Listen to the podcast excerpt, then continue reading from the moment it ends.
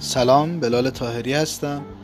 از دریچه سینما با قسمت ششم از پادکست دریچه سینما در خدمتتون هستیم که راجع به برند شخصی در سینما و در هنر و اهمیت اون با شما صحبت خواهم کرد.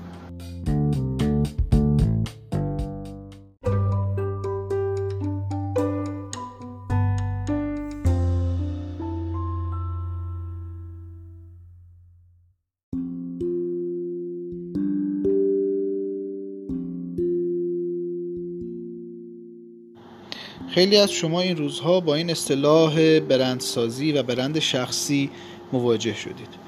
ولی آیا واقعا نیازی هست که شما برای خودتون به عنوان یک فیلمساز یا یک هنرمند برند بسازید؟ و اگر که جوابش آره هست چطور میشه این کار رو انجام داد؟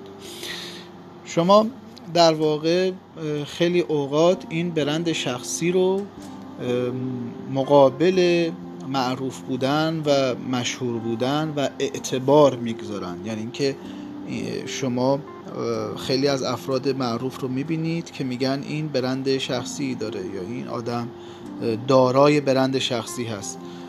از اون سمت برای فیلمسازهای غیر معروف در واقع که مشهور نیستن همون اصطلاح دوباره استفاده میشه که مثلا فلان فیلمساز به این خاصیت به این شخصیت معروف هستش. بنابراین جواب کوتاهی که راجع به سوال آیا من نیاز دارم که برند شخصی داشته باشم می‌تونیم بدیم. این هست که بله شما نیاز داره که به عنوان یک هنرمند دارای برند شخصی باشید. یعنی که خودتون رو برندینگ خودتون رو روش کار بکنید و اجازه بدید دیگران شما رو بشناسن. یعنی مثلا اگر گفتن فلان شخص کارگردان فلان فیلم هست یا فلان شخص سازنده فلان اثر هنری هست آدم ها یک مقدار چشمشون و ذهنشون هدایت بشه با توجه به صفات و شخصیتی که از شما می‌شناسن.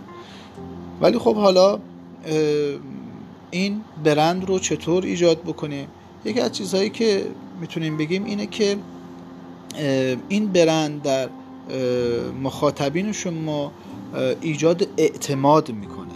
یعنی اینکه شما رو وقتی که می‌شناسن که فلان هنرمند فرزن در برندسازی خودش اومده خلاقیت رو قرار داده آدم ها از این به بعد به خلاقیت اون شخص اعتماد می‌کنن.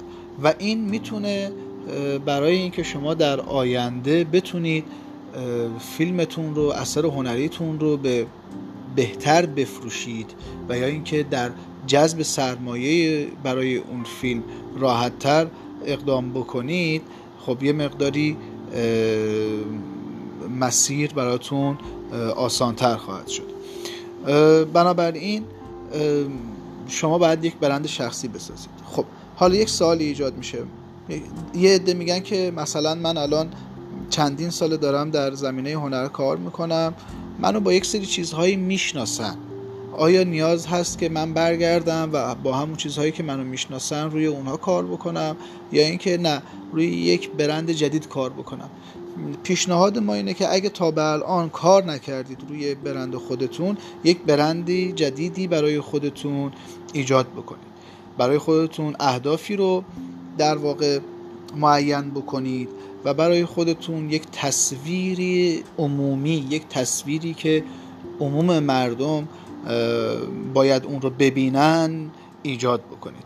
اولین قدمی که برمیدارید این هستش که هویت برند خودتون رو با توجه به شخصیتتون با توجه به کارهاتون پیدا بکنید و اون رو شروع بکنید با استایل خودتون توسعه بدید خب پس میشه مرحله اول اینه که هویت خودتون رو مشخص بکنید. وقتی که شما می‌خواید که به عنوان یک فیلم ساز برندتون رو بسازین بعد یک سری سوالات رو از خودتون بپرسید که در قسمت بعد من این رو و قدم های بعدی رو برای شما توضیح میدم.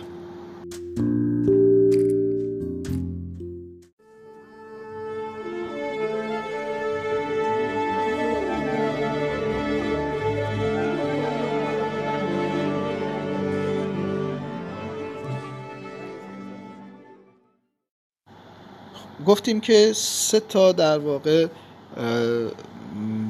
قدم هست که شما باید بردارید تا این برند شخصیتون رو پیدا بکنید. قدم اول هویت بود و داشتیم می‌گفتیم که اگر شما می‌خواهید که به عنوان یک فیلمساز خودتون رو معرفی بکنید باید که این یک سری سالها رو بپرسید از خودتون. من برای مثال چند تا سوال رو میگم. همین الان شما این سوالها رو از خودتون بپرسید یک کاغذی بردارید و به خودتون جواب بدید.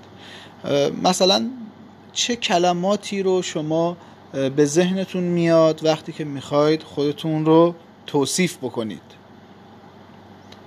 سال بعد این هستش که مردم معمولا راجع به شما چه حرفهایی می‌زنن؟ سوال بعد این هستش که چه چیزی شما رو از دیگران متمایز می‌کنه؟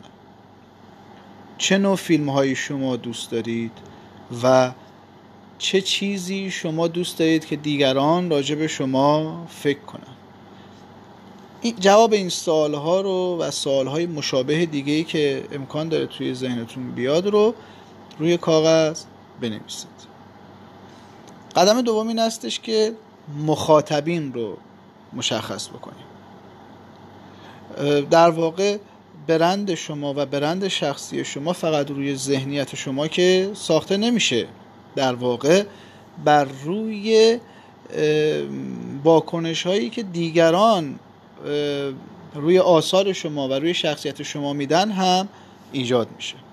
بنابراین شما باید مخاطبین خودتون رو که می‌خواین اونها رو هدف قرار بدین مشخص بکنید.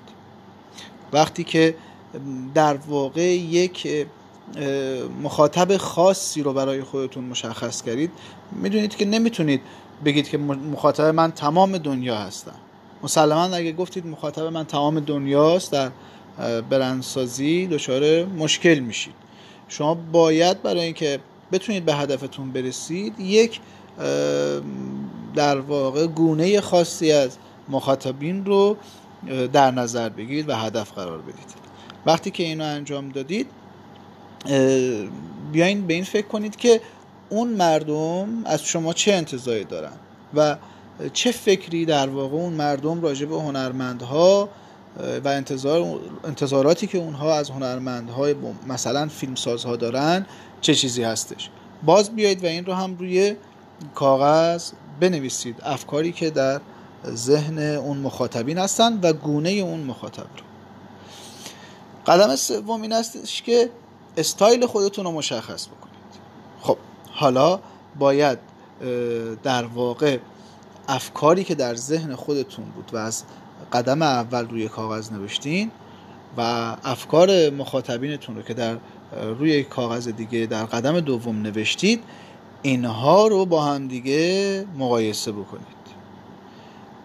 اینها چیزهایی هستن که با هم دیگه جمع میشن و برای به هدف رسیدن شما رو کمک می‌کنن. وقتی که اینها رو متوجه شدین می‌تونید البته اینها رو اصلاح بکنید می‌تونید روش بیشتر فکر کنید و بیاید حالا این استایلی که به نتیجه رسیدین رو تصویری بکنید. مثلا این استایل رو در یک لوگو بیارید. در رنگ بیارید. در شکلها و فرمهایی که استفاده خواهید کرد در تبلیغاتتون و در مسائلی که بعدا خواهیم گفت اونها رو بیارید. در تصاویر اینها رو ایجاد بکنید. این باعث میشه شما بتونید که یک برندی ایجاد بکنید از خودت شما که شخصی هست با مخاطبه در واقع خاص شما که باعث ایجاد ریاکشن و عکس عمل در مخاطب شما خواهد شد. این استایل شما باید ساده و قابل یادآوری باشه. یعنی یک چیزی باشه که وقتی یک بار یک نفر دید بتونه اونو به ذهن بسپاره و دفعه بعدی بتونه مثلا اگر رنگی رو دید شما رو به یاد بیاره. باید منحصر به فرد باشه. یعنی سعی بکنید که برند شما و شخصیت شما و استایل شما مشابه دیگران نباشه. باید مدرن باشه. سعی بکنید پیشرو باشید و این مدرن بودن رو حفظ بکنید. و در انتها سعی بکنید شخصی باشه. در واقع شما دارید یک برند شخصی درست می‌کنید. پس اون رو شخصی نگه دارید. خب حالا وقتی که این کارو کردید باید وارد ابزارهایی بشید که اون برند رو برای شما بتونه معرفی کنه و به دیگران اون رو برسونه. خب مسلما این برند شخصی و ابزارهای اون رو ما باید بشینیم تک تک معرفی بکنیم. ولی مثلا لوگو درست کردن کارت ویزیت درست کردن یک فونت خاصی درست کردن ارز کنم بزرگتون که وبسایت درست کردن شبکه های اجتماعی حضور در شبکه های تلویزیونی پوستر و این جور مسائل. ابزارهای تصویری هستن که در اختیار شما می‌تونن قرار بگیرن. سعی می‌کنم در سایت اینها رو بیشتر توضیح بدیم. کما اینکه ما یک سری سرویس هم گذاشتیم که بتونیم شما رو کمک بکنیم در ایجاد این برندینگ. می‌تونید اونها رو بیاید در سایت سفارش بدین و جزئیات بیشتری رو راجع به این پرسونال برندینگ که خیلی مهم هست در سایت ما بخونید. خیلی ممنون که با ما همراه بودید.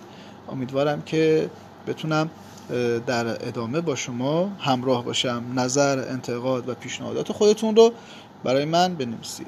متشکرم. فعلا.